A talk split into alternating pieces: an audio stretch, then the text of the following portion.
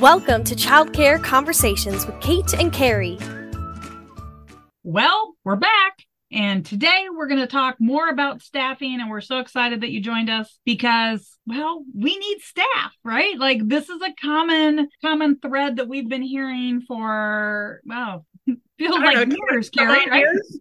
yeah, 20 some odd years. I feel like this has been an ongoing thing.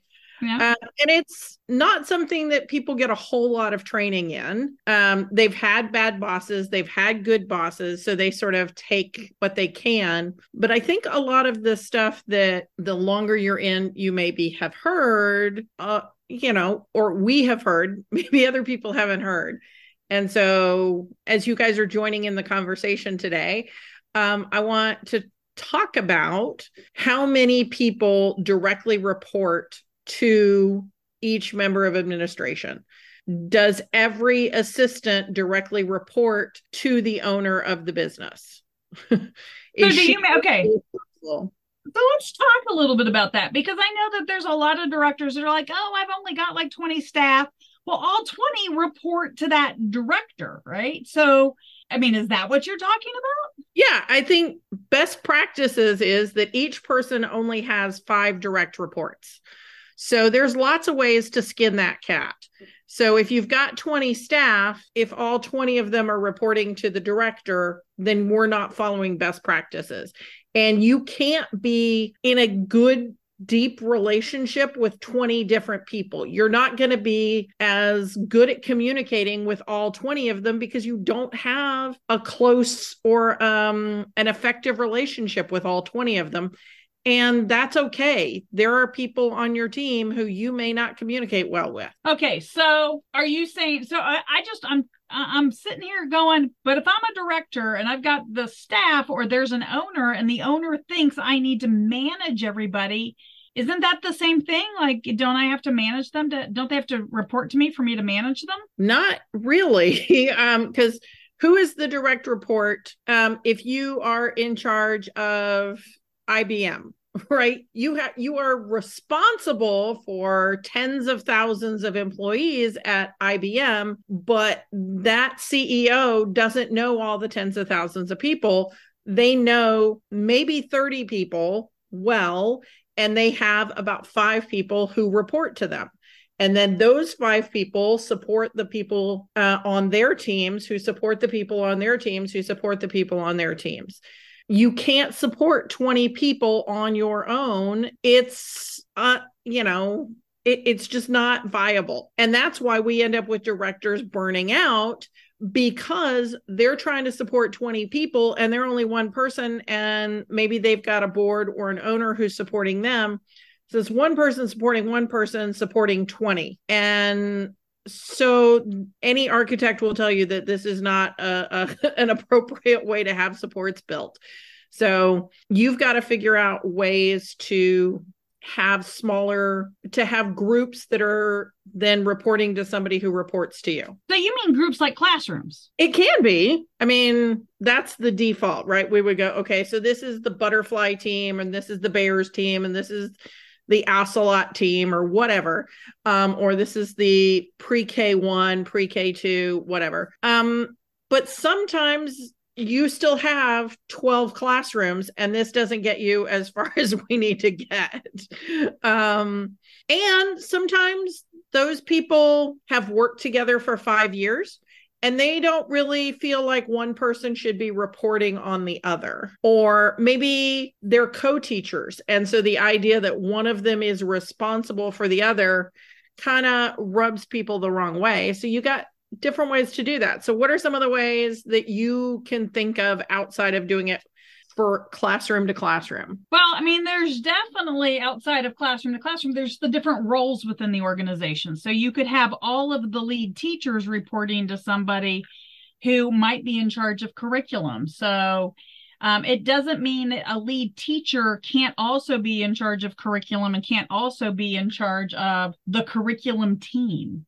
And so in that case, it's, you know, if you've got three or four classrooms, that lead teacher is in charge of five things. So Carrie said five people. I also like to include major projects. So if you've got a lead teacher who's in charge of maybe curriculum, assistants and others. Maybe they're not writing the curriculum for every room, but they're helping uh, lead teachers with curriculum. And then there's four classrooms that report to them. That's their five. Like, don't give them more.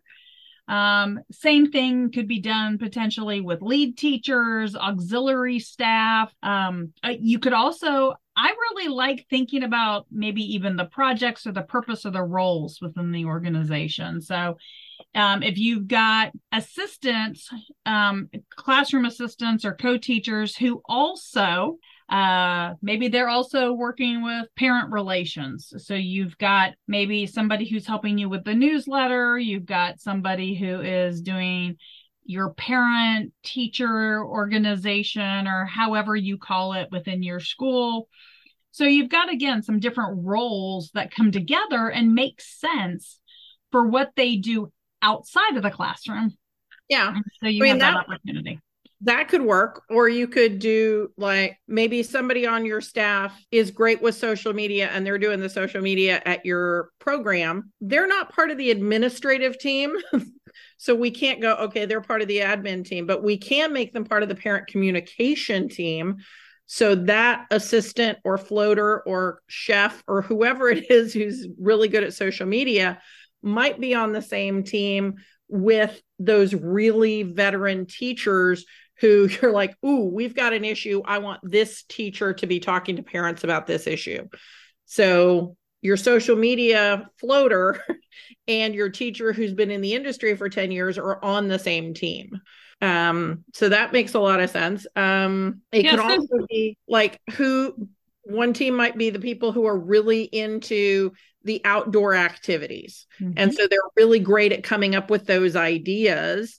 And there's other people who are like, I go outside, I find a horizontal surface, I, I lean up against it.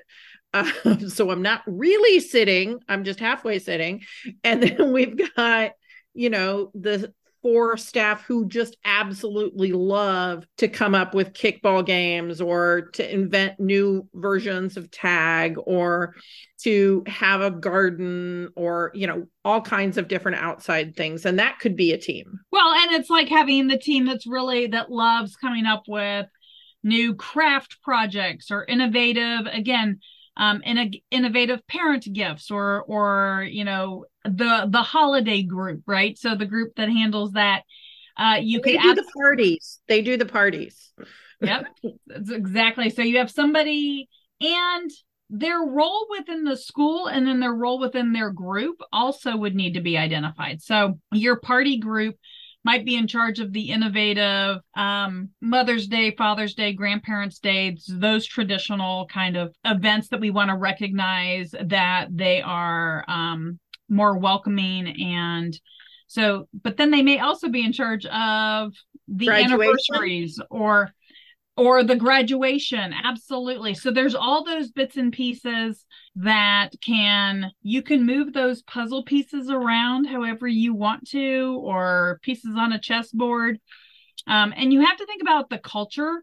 Um, one of the things I love really about creating the tiers, the lever levels, the different opportunities for leadership is that there isn't basically three levels, right? There isn't basically assistant teacher, lead teacher, uh, you know, director. Like, you know, that that doesn't really make um, opportunities for people to grow within your organization. And so I think identifying, even if you're a small program, fun ways to group people um, and realize that you know as people move from peer to leader that that may also create opportunities for additional learning and so that needs to be something that's really key and if it was that you know i'm part of the party team it is a easier step up from peer to leader than I was a classroom teacher and now I'm the director. Like that is a big step where if we can go, I'm a classroom teacher, now I'm the person who coordinates with the director on parties and celebrations,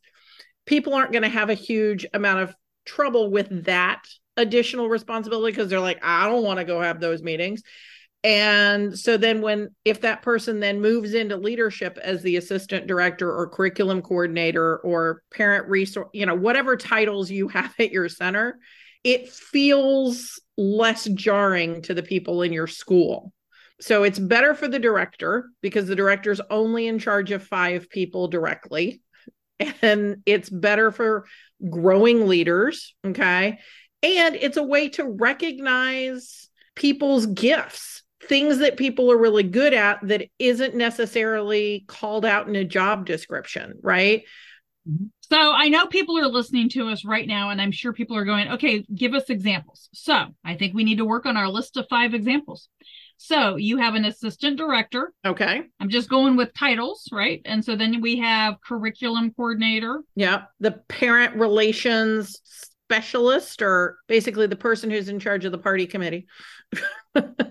okay. So that's three. What else? So there's finance. Yep.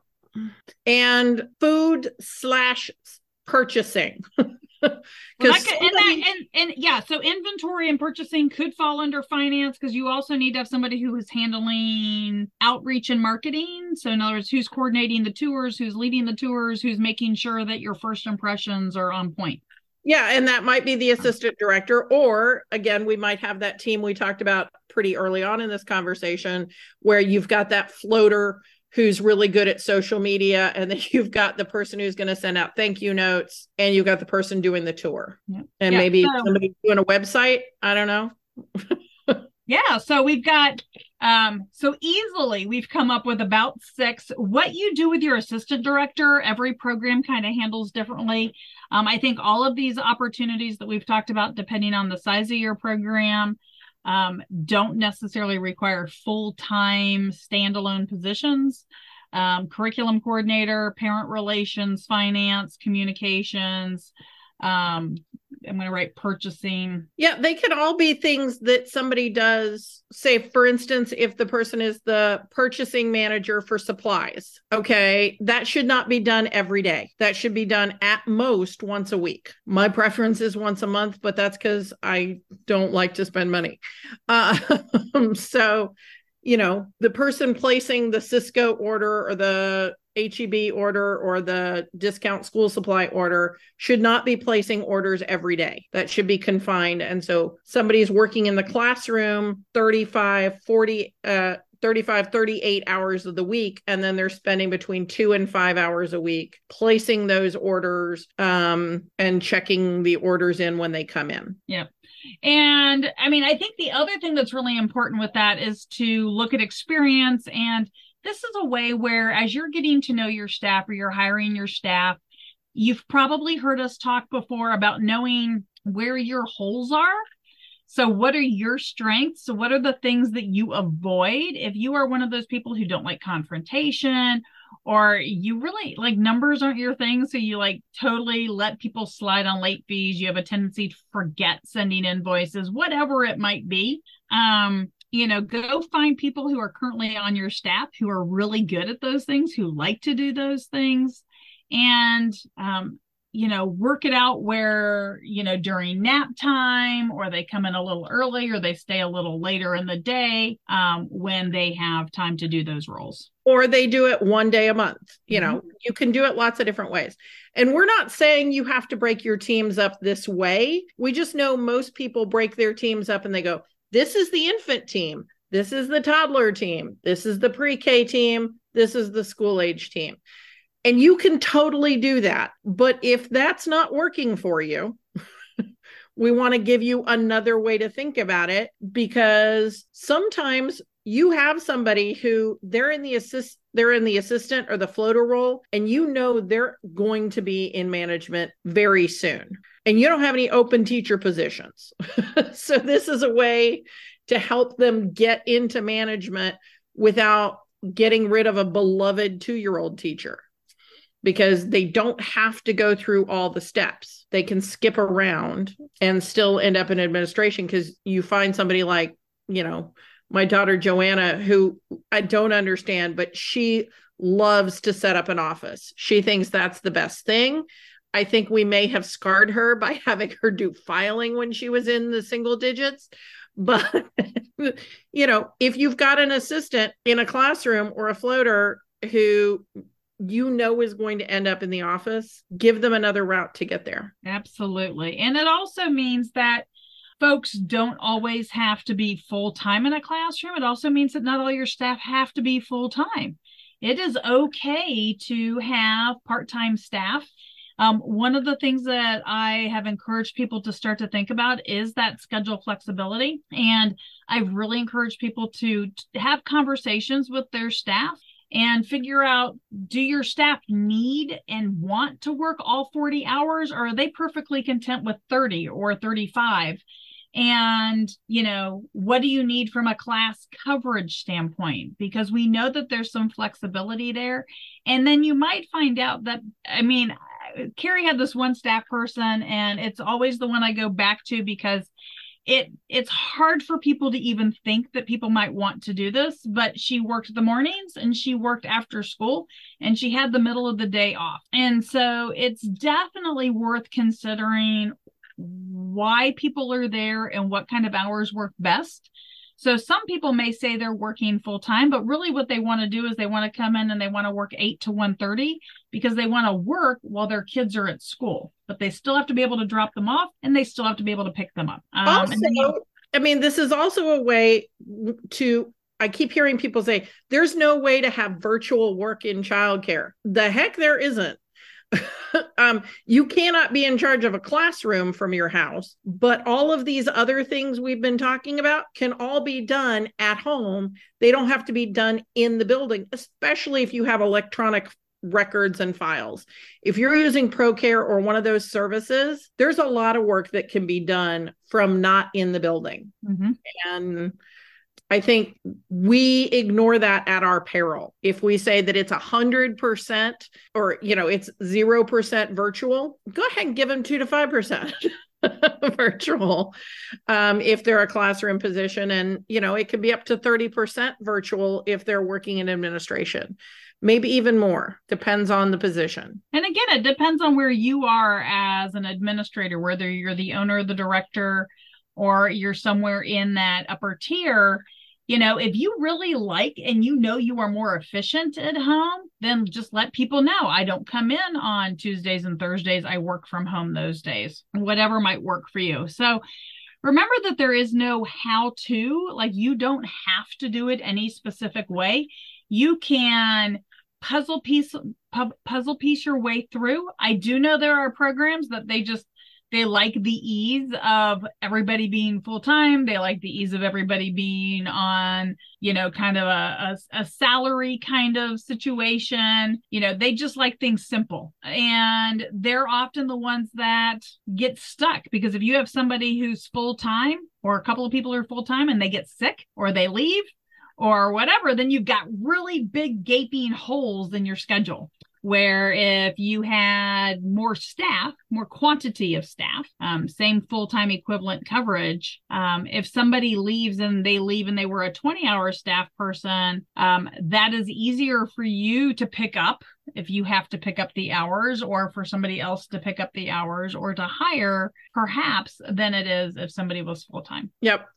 Be more flexible. That's what we're trying to get at and have teams because having a team not only does it help you with the only having five people that directly report to you but it also helps your staff to feel more connected to each other because they have bonds not just with you but with other people on their team. And if the only team they have is their classes and there's some sort of conflict in their classroom then they're going to leave but if the team extends beyond their classroom, they're more likely to come to you with the problem so that you can resolve it because they want to stay working with people they like in a place with a great workplace culture. If you don't know about your workplace culture, go back two episodes and listen to our episode about workplace culture.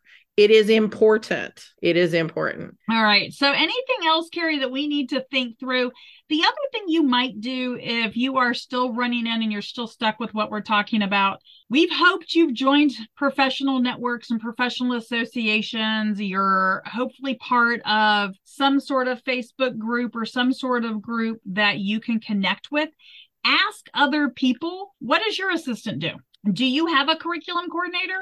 You know, ask people what they do, and you might find that you like your arrangement better. You might like that we've dropped enough seeds that you're like, oh, I'm going to pick up that one and I'm going to pick up that one and I'm going to plant those in my program.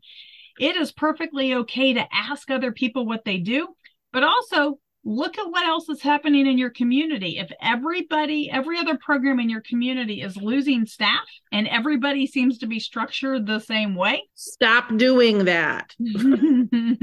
everybody is doing something and it's not working. Don't do the thing everybody's doing. Most of the time, don't do the thing everybody's doing because if you do what everybody else is doing, you don't stand out in any way. You're just another white sheep. It's more fun to be a purple sheep. Be a little different. I'm going to go with polka dots. So, all right. Well, we are so glad that you guys joined us this week. And we are looking forward to talking to you next week. And so, next week, we're going to talk um, a little bit about um, the most recent book that we wrote, and we're excited to have y'all listen and, and tune in. And if you've liked what you've heard, write a review uh, a couple of the different platforms, you actually have to listen to like five episodes, and that's okay. Go listen to five. And if you still look for a topic, reach out to us at kate at texasdirector.org or carrie at texasdirector.org and say, I need help with fill in the blank. See you next week. Thank you for listening to Childcare Conversations with Kate and Carrie. Want to learn more? Check out our website at texasdirector.org. And if you've learned anything today, leave us a comment below and share the show.